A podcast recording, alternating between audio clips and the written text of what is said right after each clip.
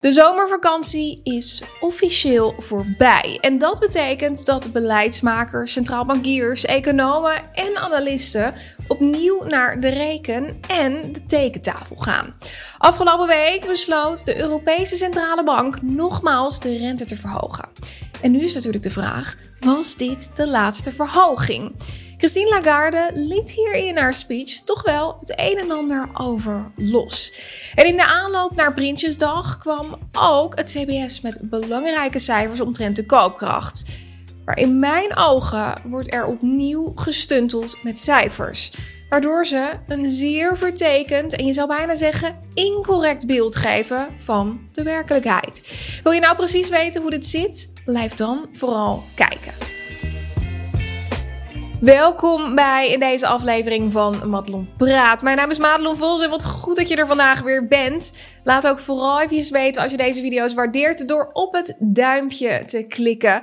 Dat is uh, altijd ontzettend fijn, want dan kunnen meer mensen deze video's vinden. We vallen vandaag gelijk met de deur in huis, want volgens de trouw waren het afgelopen week spannende tijden, omdat het de vraag was of de Europese Centrale Bank de rente zou gaan verhogen of niet. Nou, had je deze video's de eh, afgelopen twee weken gekeken, dan wist je dat het niet zo heel erg spannend was. En dat het in de lijn der verwachting lag dat de Europese Centrale Bank de rente opnieuw met 0,25% zou gaan verhogen. Dat is ook gebeurd. De Europese Centrale Bank die verhoogde de rente voor de tiende keer op rij naar een recordniveau van maar liefst 4% En dat maakt dat de beleidsrente nu op het hoogste pijl staat sinds de oprichting van de Europese Centrale Bank. Het is dus het hoogste niveau ooit voor de eurozone. En dat is nogal wat. Maar het was ook nodig, want we hadden ook te maken met historisch hoge inflatie voor de eurozone. Dus er moest wat gebeuren. We kijken even naar deze grafiek, want als je deze grafiek van dichtbij bekijkt, dan zie je wel hoe drastisch de maatregelen zijn die de Europese Centrale Bank genomen heeft. Allereerst stappen van 0,75%, vervolgens stappen van 0,5% en later dus die stappen van 0,25%. En nu komt de vraag boven drijven: was dit de ja of de nee, de laatste renteverhoging. Nou, een van de opvallende dingen die uh, Christine Lagarde tijdens haar speech zei, was het volgende. Ze zei: We zijn er nu zekerder van dan voorheen dat de inflatie weer terug zal keren naar de doelstelling van 2%.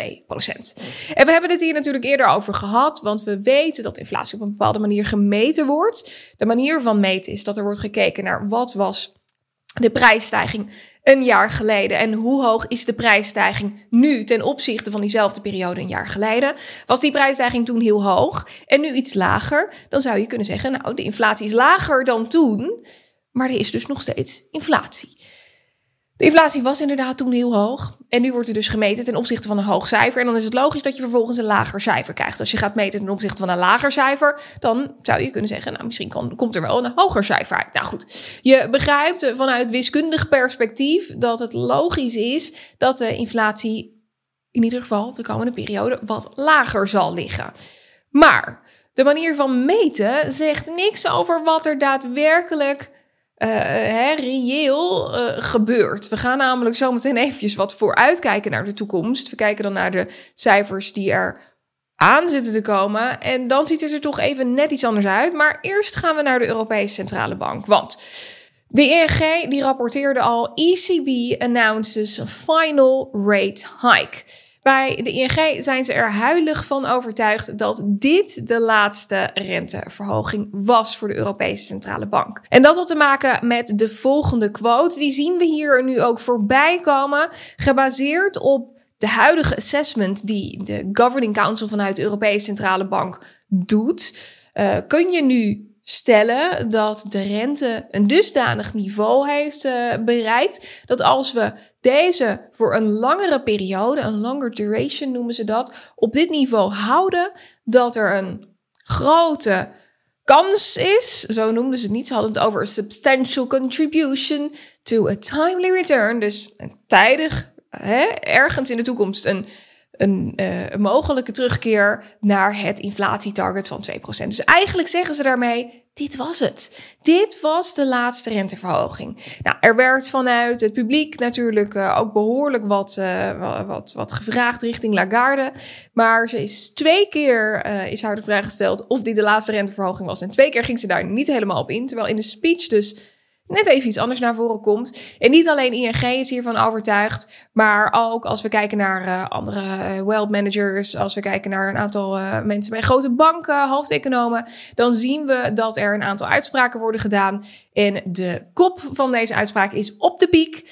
En we zien hier onder andere de uitspraak voorbij komen. We zijn hoogstwaarschijnlijk op de piek van de rente, van de ECB-rente. Nou, iemand anders zegt er is nog ruimte om wat te doen, maar het is niet moeilijk om de conclusie te trekken dat de ECB klaar is. En weer een andere econoom zegt vanaf nu zal de focus van de Europese Centrale Bank verschuiven naar de lengte van het waarschijnlijke renteplateau. Dus hè, die timely manner. Uh, waar uh, Lagarde het in haar speech over had. Hoe lang gaat de rente op dit niveau blijven hangen? Dat is eigenlijk nu een beetje waar het op neerkomt. En in mijn optiek is het belangrijk om over die inflatiedoelstelling van 2% heen te kijken. Want we weten dat het natuurlijk voor een deel zit in die manier van meten, voor een deel in het feit dat grondstoffen wat goedkoper geworden zijn. Maar wat gebeurt er daarna, nadat we die 2% bereikt hebben en er vervolgens weer gemeten moet worden vanaf een lager cijfer? Dan wordt het pas echt interessant. Dus we kijken vooruit naar wat de grondstoffen doen, wat de producers prices doen. We kijken alvast naar of het scenario wat we in de jaren 70, 80 gezien hebben, of dat zich mogelijk zou kunnen herhalen. Want we hebben het hier vaak over gehad, de periode van stagflatie. Ik kom daar zo ook even op terug. Maar eerst even naar de realiteit. Wat zien we terug in de cijfers? We zien terug dat tijdens de speech die Christine Lagarde gaf, crude oil 90 dollar per barrel aantikte. En dat was voor de eerste keer sinds november van 2022. Je ziet hem hier. Het is ook niet mals. Het is een behoorlijke beweging van uh, nou ja, 88,5 naar ineens 90. Dus dat betekent in de basis dat deze grondstof duurder wordt. Als olie duurder wordt, weten we dat dat zijn uitwerking heeft in uiteindelijk de producten die in prijs zullen gaan stijgen.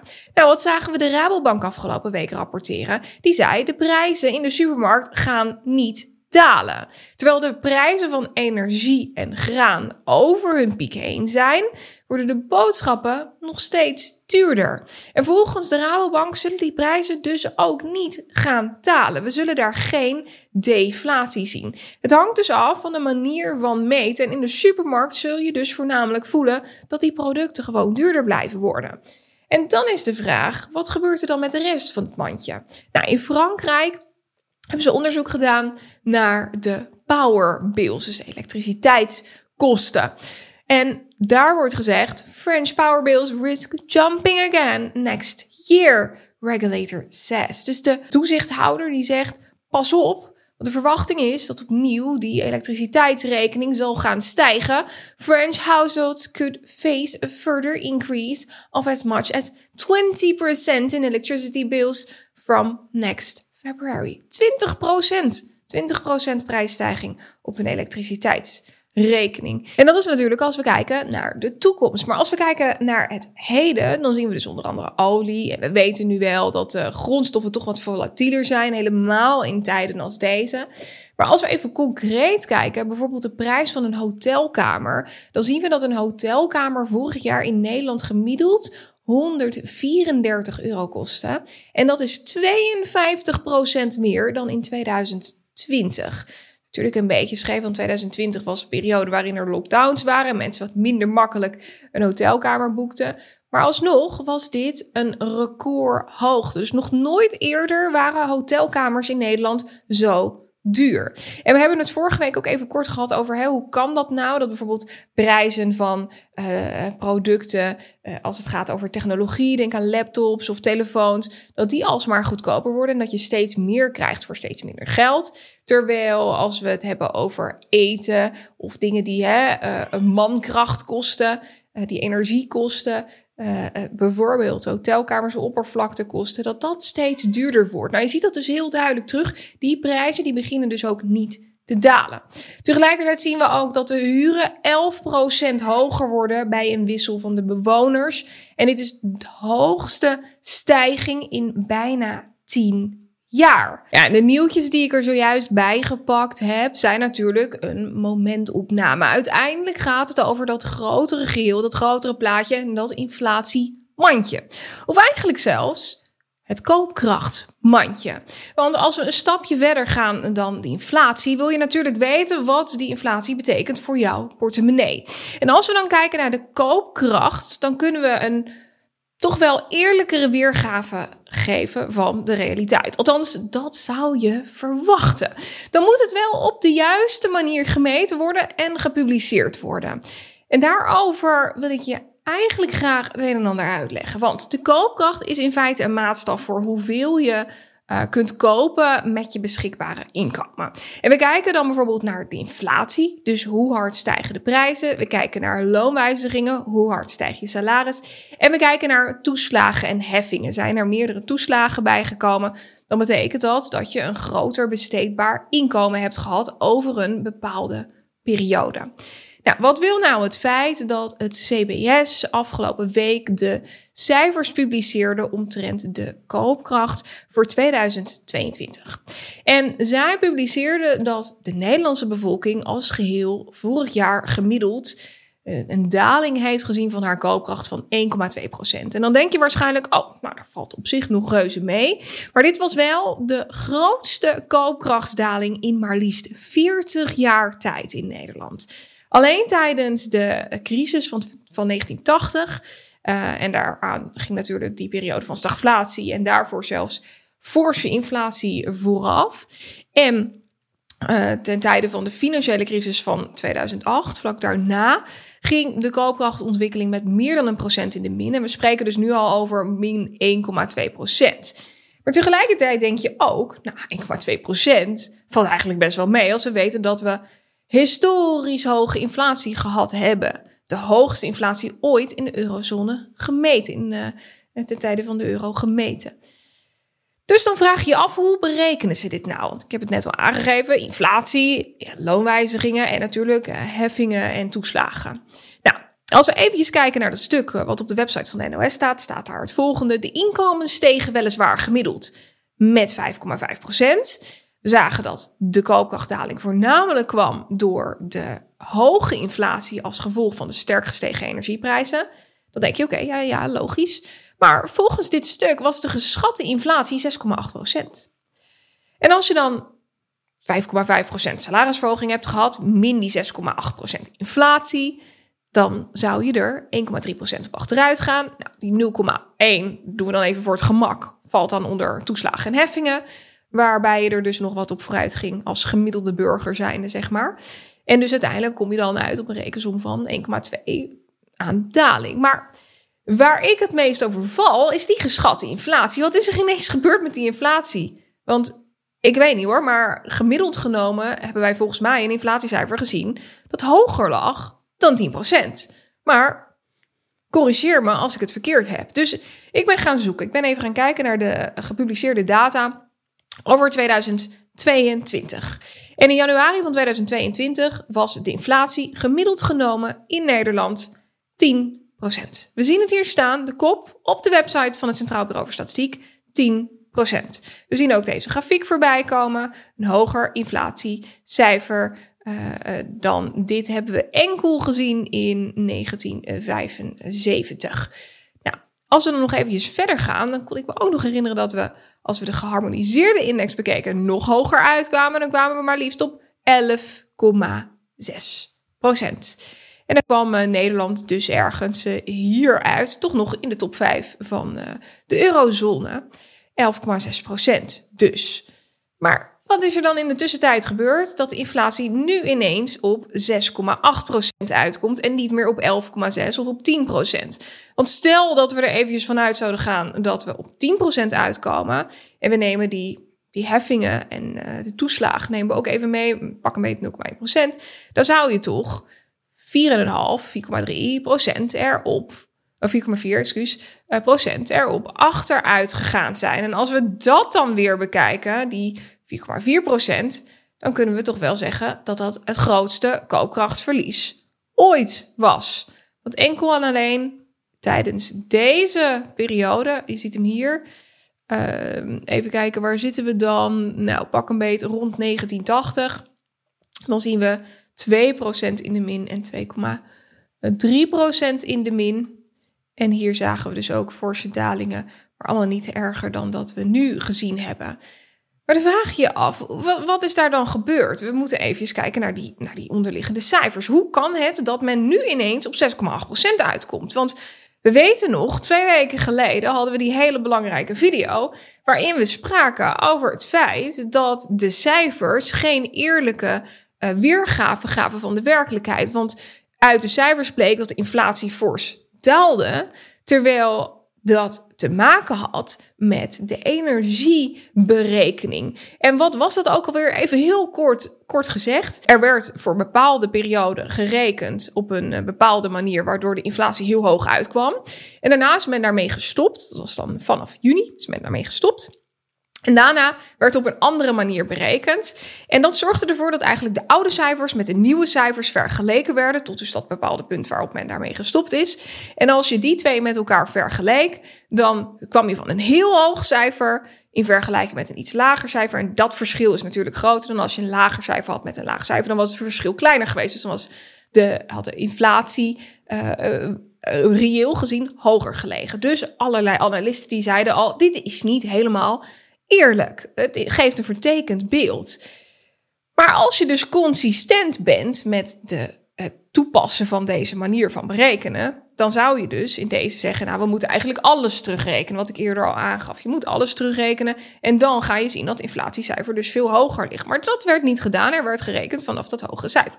Wat ze dus nu gedaan hebben is het volgende, luister mee. Precies hetzelfde als wat op de website van de NOS staat.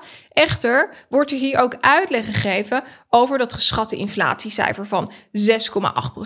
De benadering die volgt uit de onderzoeksreeks van de nieuwe waarneming energieprijzen.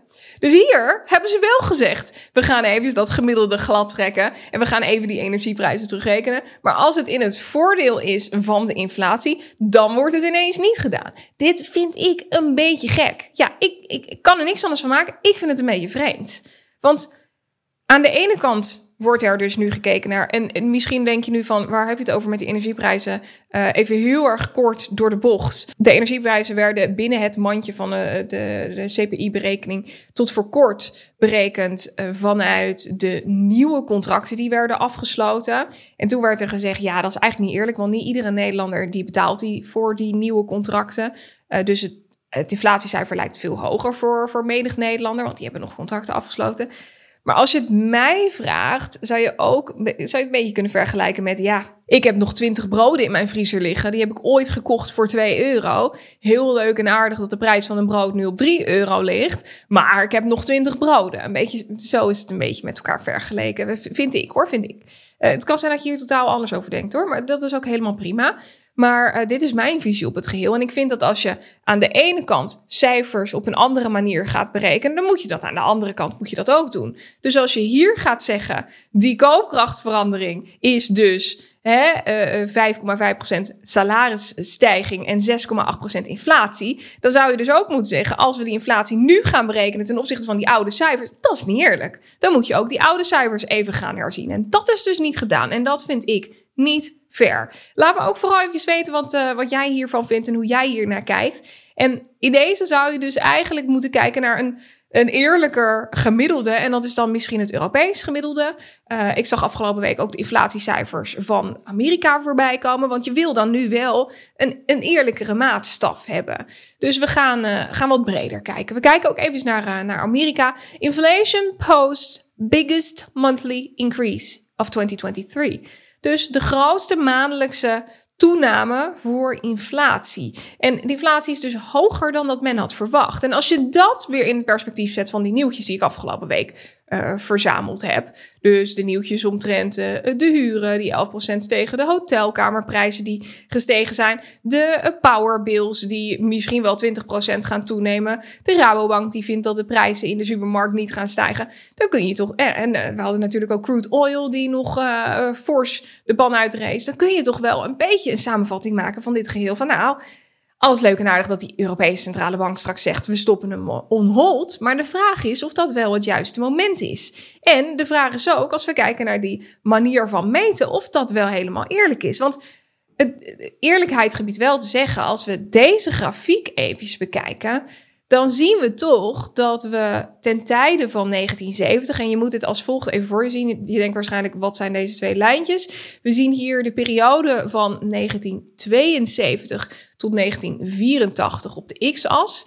En we zien tegelijkertijd ook 2018 tot 2030 op de x-as. En die donkere lijn is uh, de inflatie over die periode van 1972 tot 1984. En die lichtblauwe lijn is de inflatie nu. En dan zie je toch dat dat behoorlijk met elkaar correspondeert. En dat we weten vanuit de historie dat de manier van meten van inflatie, en eigenlijk zelfs ook inflatie aan zich, dat er een best groot risico is dat die weer opnieuw oplaait.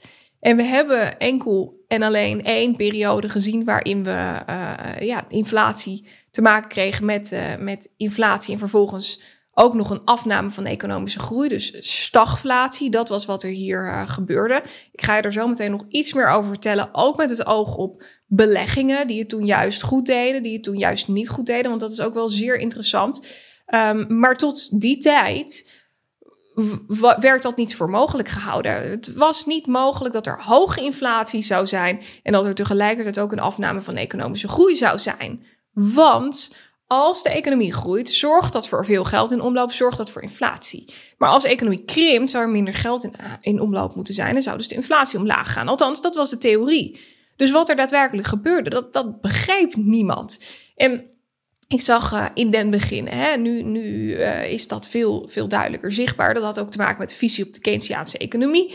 Maar als we dan eventjes kijken naar voorbeelden, waarin we dus, uh, ja, we zitten, we zitten nu echt wel in een, in een hele interessante periode. En ik wil graag even naar deze tweet van Holger, want ik weet dat Holger uit Duitsland hier natuurlijk ook volop naar aan het kijken is. En dan zien we dat in Turkije de inflatie, en Turkije is natuurlijk, hè, hier hebben we het vorige week ook over gehad, is natuurlijk een voorbeeld. Ja, inflatiecijfer, die, die reist daar de pan uit, kan je eigenlijk bijna niet vergelijken met uh, dat wat we hier zien. Maar wat zo interessant is, is dat je ziet dat het daar weer begint toe te nemen. The chart looks like Erdogan was right after all with his unorthodox thesis that higher interest rates lead to higher inflation We zien dus nu dat die inflatie in Turkije begint op te lopen. Dit is heel erg interessant. Dus na die dip, eigenlijk die we hier ook gezien hebben, na die dip zou de inflatie dan weer oplopen. Bij die casus in Turkije zie je dat dus gebeuren. En de vraag is of we dat in Europa en in Amerika ook zullen gaan zien gebeuren. En wat doen we dan als eerste? We kijken naar de Producer Price Index.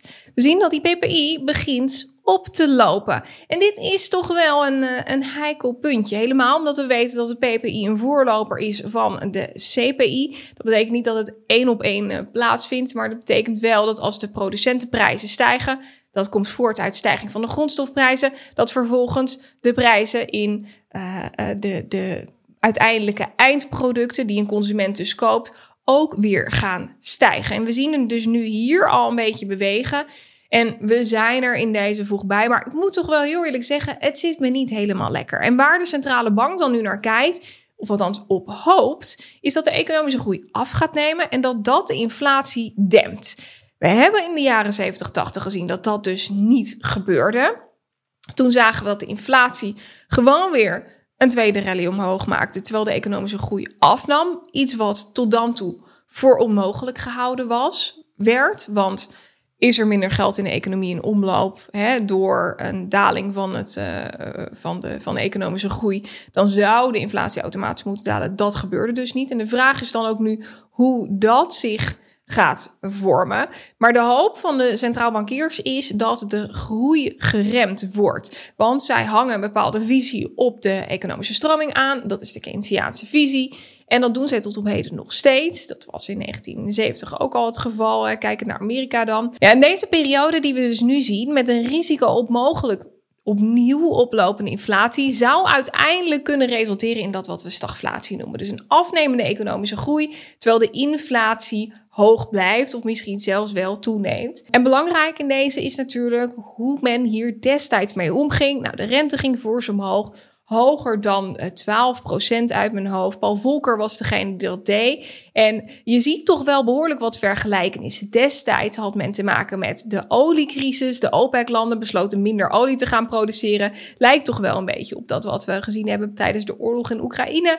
En Destijds uh, zagen we ook dat er een zeer expansief monetair beleid was geweest in de jaren 60, waarbij er dus uh, nou ja, toch wel een, een, een ja, tot, tot resultaat bracht dat die economische theorie, die Keynesiaanse theorie, dat dat uiteindelijk zorgde voor uh, toch meer inflatie. Er werd toen een bepaalde, op een bepaalde manier gekeken naar de economie. Ik zal daar niet te diep op ingaan, gaat over de Philips-curve. Maar dit leidde in ieder geval tot expansieve fiscale monetaire maatregelen. En dat hebben we eigenlijk de afgelopen jaren ook gezien. Te lang, te lage rente. En toen was dat om de werkloosheid te drukken.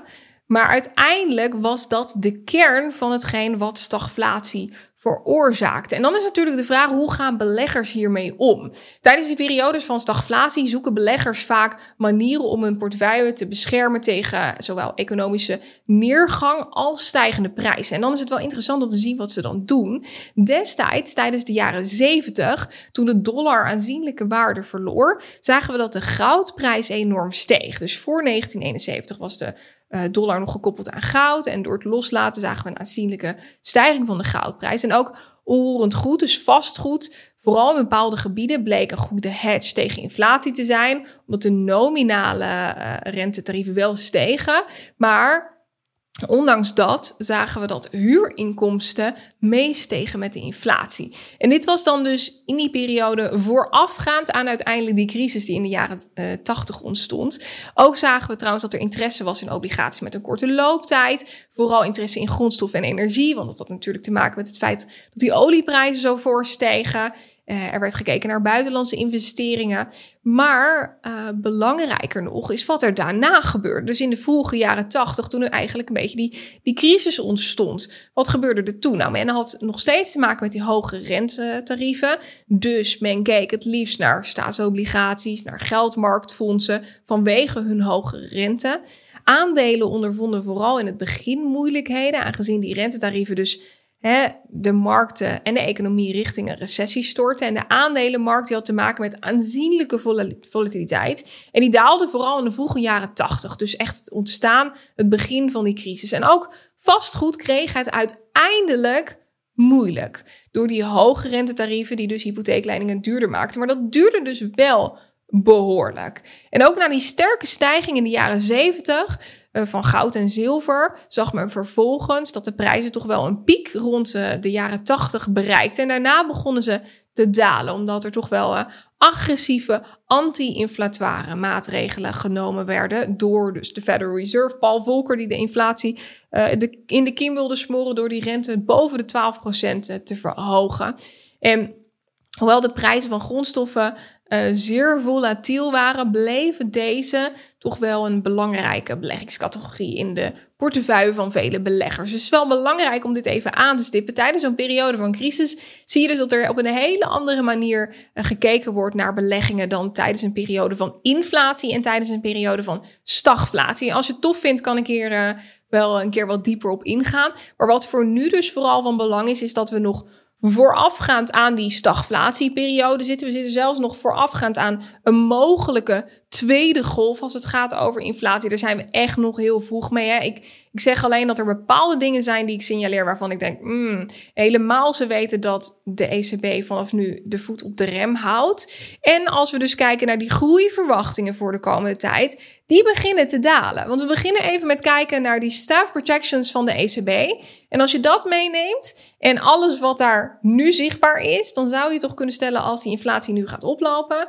en we weten dat die economische groei afneemt, dan zitten we in een inflatiescenario. En dan kunnen we tegen die tijd ook gaan hebben over uh, hoe er dan met de portefeuilles omgegaan wordt van, uh, van beleggers, hoe dat destijds gebeurde, wat er doorgaans gebeurt. Dat is wel leuk om dat aan het licht uh, of tegen het licht te houden. Mocht je dat tof vinden, laat het hieronder in de reacties natuurlijk eventjes weten. Maar we kijken nu eventjes naar de ECB Staff Projections. En uh, dit gaat al onder andere over uh, waarom de rente verhoogd is.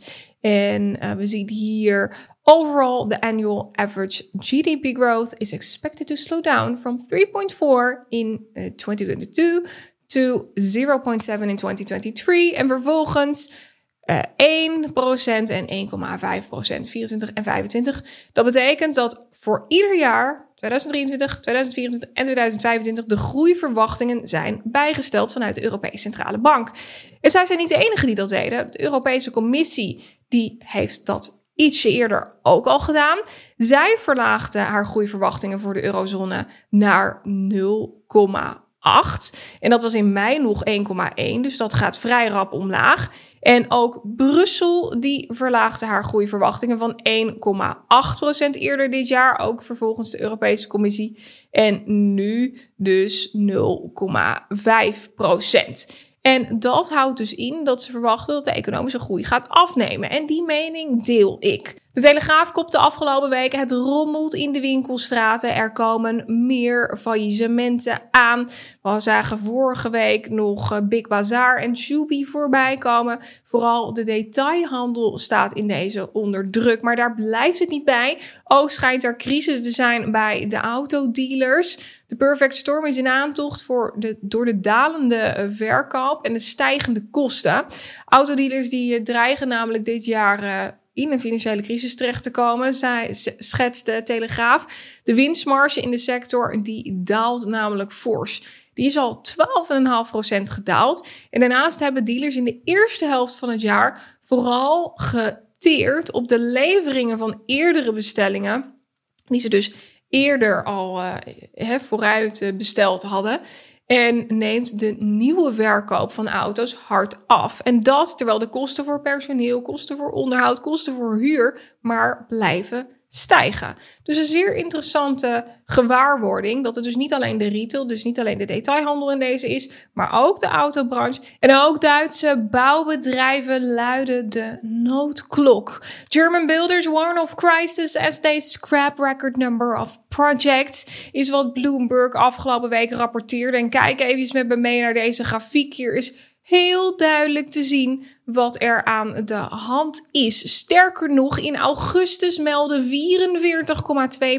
44,2% van de bouwgroepen een tekort aan nieuwe opdrachten. En dat komt onder andere door afgeblazen projecten en financiële problemen bij verhuurders en bij bouwers in Duitsland. En dit heeft geleid tot het hoogste niveau van de afgelopen 30 jaar. En daardoor zien we dat die bouwcrisis binnen de grootste economie van Europa alleen maar verergert. En dat niet alleen, want ook in Nederland zien we dat de terugval in de nieuwbouwsector nu begint uit te dijen naar de gehele woningmarkt. Want ook makelaars maken zich hier zorgen over. Door de malaise in de woningbouw en diverse goed bedoelde, maar funeste kabinetsplannen loopt de woningmarkt vast. Dat is waar eh, de makelaarsvereniging MVM nu voor waarschuwt.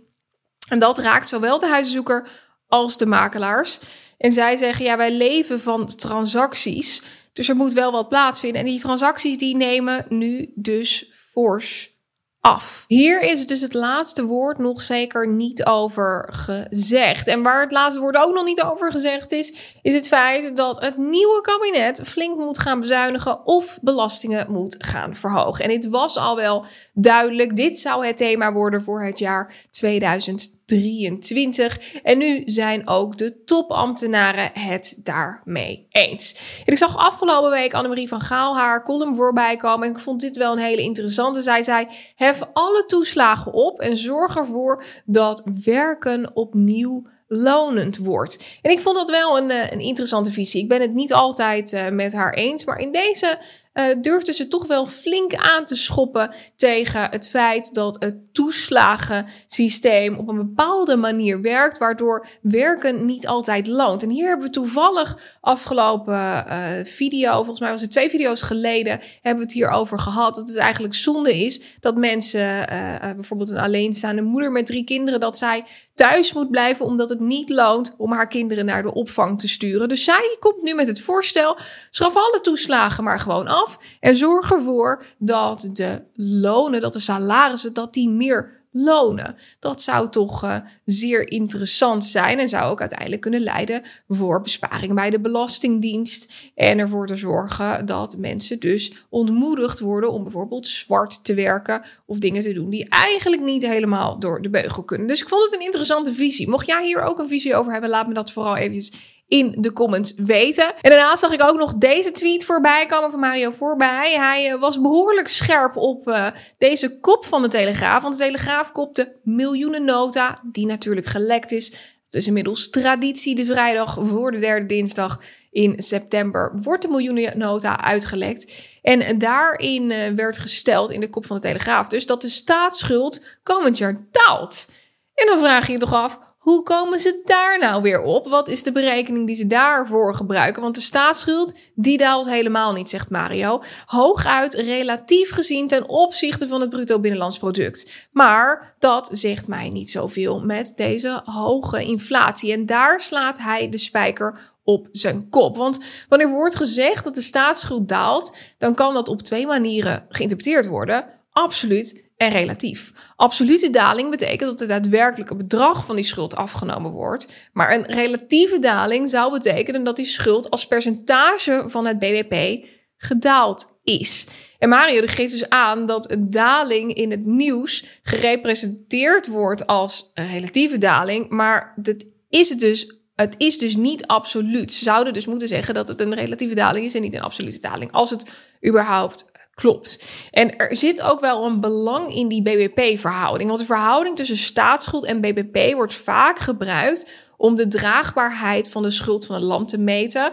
Als uh, de economie bijvoorbeeld groeit en de schuld tegelijkertijd meegroeit, of in een langzamer tempo, dan zou je kunnen zeggen in een langzamer tempo, dan zien we hem dalen ten opzichte van het BBP. Maar het absolute bedrag daalt dus niet. Dus dat is goed om te weten. En er wordt ook verwezen naar de inflatie.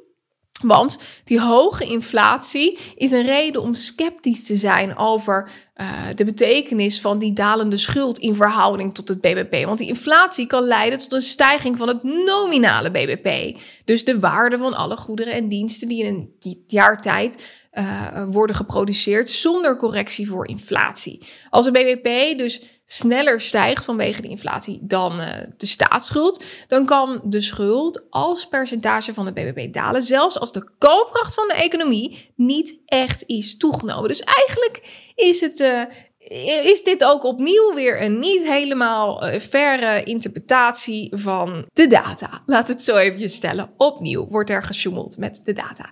Um, en misschien kan het ook wel zo zijn dat deze columnist dit helemaal niet ingezien heeft en gewoon op een goede manier uh, dit stuk ingestoken heeft. Maar je zou toch wel verwachten dat degene die dit stuk schrijft hier rekening mee gehouden heeft. Goed, ik wil ook nog even met je kijken naar de Nederlandse bank. Want de Nederlandse bank die komt ineens met een seminar over het depositogarantiestelsel. En dat is toch wel interessant. De depositogarantiestelsel at a crossroads. Let's look ahead. Hmm, 23 november op de Spakkelerweg in Amsterdam. Je kan er dus eh, bij zijn. Je kan het waarschijnlijk ook wel online eh, volgen. En we gaan dit eh, in de gaten houden. De 23e van november. Ik ben zeer benieuwd naar uh, hoe dit, ja, waar, er over gesproken wordt en waarom dit ineens nu van belang is. Want je weet dat ik een aantal maanden geleden me behoorlijk uitgelaten heb over het depositogarantiestelsel. En um, ja, we houden dit natuurlijk nauwlettend in de gaten. Want DGS is natuurlijk een bescherming of zou moeten worden gezien als bescherming. En nu we het toch over bescherming hebben, fiets ik graag onze partner NordVPN er eventjes in. Want zoals je weet hecht ik veel waarde aan de bescherming van zowel mijn financiële middelen, maar ook als ik online surf. Op het moment dat ik in het buitenland ben of in Nederland ben, wil ik online beveiligd zijn. En ik vind het niet prettig als uh, partijen, websites mijn IP-adres kunnen vinden. Op basis daarvan kunnen ze ook je locatie vinden. Ik zou het uh, zeer op prijs stellen dat uh, dat gewoon afgeschermd is en dat ik me daar veilig bij voel. Ik vind het ook niet fijn als ik op openbare netwerken surf, op openbare wifi's in hotels bijvoorbeeld, dat ik uh, eventueel een, een target zou kunnen zijn voor eventuele hackers. En dat is de reden dat ik onder andere, dat is de reden dat ik gebruik maak van een VPN-service. En in dit geval is dat NordVPN. Het is goed om te weten dat wij gepartnerd zijn met NordVPN en dat ik een speciale deal voor de kijkers van dit YouTube-kanaal heb klaargezet. Ik kan me indenken dat je het fijn vindt om ook als je online browst dat veilig te kunnen doen met je VPN. En wat ook nog interessant is, is dat je toegang hebt tot je favoriete content waar je ook ter wereld bent. Je kan dus uh, je server in Nederland uh, aanklikken. Je kan een server in uh, China aanklikken, bij wijze van spreken. En ik heb ook een keer eerder aangegeven dat toen er uh, wat gepubliceerd werd over de BRICS, dat dat in landen in Europa allemaal geblokkeerd werd. En toen heb ik dus mijn VPN gebruikt om hem naar China te verplaatsen, of een van de BRICS-landen. En toen kon ik de content wel zien. Dus dat is, uh, is zeer interessant. En het is natuurlijk fijn dat mensen niet jouw IP-adres uh, kunnen achterhalen. En dat je dus een uniek IP-adres krijgt vanuit VPN-provider. En zo websites jou niet kunnen volgen en je locatie niet kunnen achterhalen. Dus mocht je dat interessant vinden, je krijgt dus vier maanden gratis als je een uh, NordVPN abonnement afsluit. En dat kan je hieronder doen via deze link. Ik kan me indenken dat het waardevol voor je is. Vind je dat niet, dan is het ook helemaal goed. Voel je daar niet uh, gestrest over. We gaan uh, nog heel even door naar het nieuws voordat we zo meteen bij het technische onderdeel aankomen. Want vorige week spraken we over het feit dat het werken op kantoor niet gelijk staat aan de productiviteit. En ik zag in de reacties dat daar ook wel discussie over ontstond. Hè? mijn mening is dat als je acht uur lang op kantoor zit, dat je dan niet acht uur lang productief bent. Je klets wat met collega's bij de koffieautomaat. Je loopt wat rondjes. Uh, ja, goed. Um, je bent niet altijd productief. Uh, ik gaf ook aan dat ik vooral in de avond wat productiever ben. En dat er dan juist creativiteit bij mij loskomt. En het zou heel erg mooi zijn als Nederland ook wat meer op een open manier daarnaar zou gaan kijken als het gaat over werken. Niet iedereen kan dit overigens. Het is niet voor iedereen weggelegd. Het hangt ook vanaf wat voor werk je doet. Uh, hè, in de zorg is het toch lastig om dat uh, thuis te gaan uh, afhandelen. Maar voor heel veel banen zou het prima kunnen om dat vanuit huis te doen. En het recht op thuiswerken komt nu echt dichterbij. De Eerste Kamer die behandelt namelijk deze week een wet. En dat is de wet werken waar je wil. En dat is interessant, want als er enthousiasme is over uh, deze wet in de Senaat, dan uh, zou het best zo eens kunnen zijn dat je thuiswerken mogelijk een uh, recht gaat worden. En uh, we houden dit natuurlijk nauwlettend in de gaten, want ik vind dit een hele goede, goede beweging. Wat ik uh, verwacht dat ja, werknemers, personeel in de algemeenheid hierdoor een stuk creatiever en productiever kan zijn. En dan wordt er wel gezegd, ja, misschien wordt er dan een extra wasje ingedaan of een, een extra tijd ingeruimd te koken. Maar ik denk dat dat ook weer meer vrijheid in het hoofd uh, losmaakt. En als een, uh, een, werknemer passie heeft voor het vak wat hij uitoefent, voor het, uh, hetgeen wat hij doet in zijn werk, denk ik dat dat alleen maar ongelooflijk waardevol is. Dat dat even tussendoor kan om even je hoofd uit te zetten en toch lekker in je eigen omgeving te kunnen zijn. En wat ik ook nog graag even wilde delen, is het volgende. Want Deutsche Bank die kondigt aan dat zij crypto custody gaan uh, aanbieden aan hun institutionele cliënten.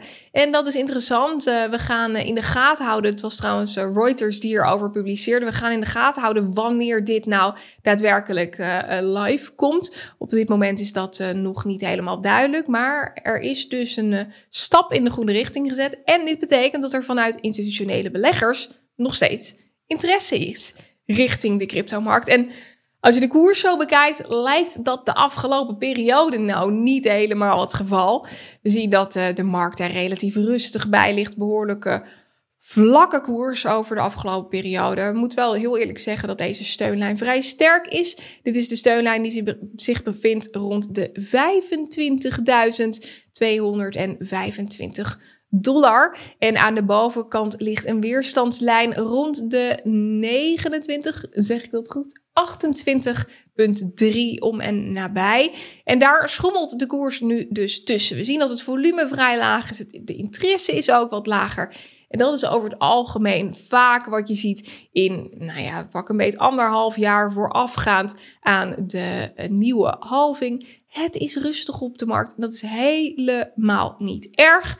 Maar als we kijken naar wat er fundamenteel gebeurt, is het dus dat er nog steeds grote partijen bezig zijn met de ETF-aanvragen. Dat er dus nog steeds vragen is vanuit institutionele beleggers. Er gebeurt dus nog veel. En dit is nu een niveautje waar de koers voorlopig dus even blijft hangen.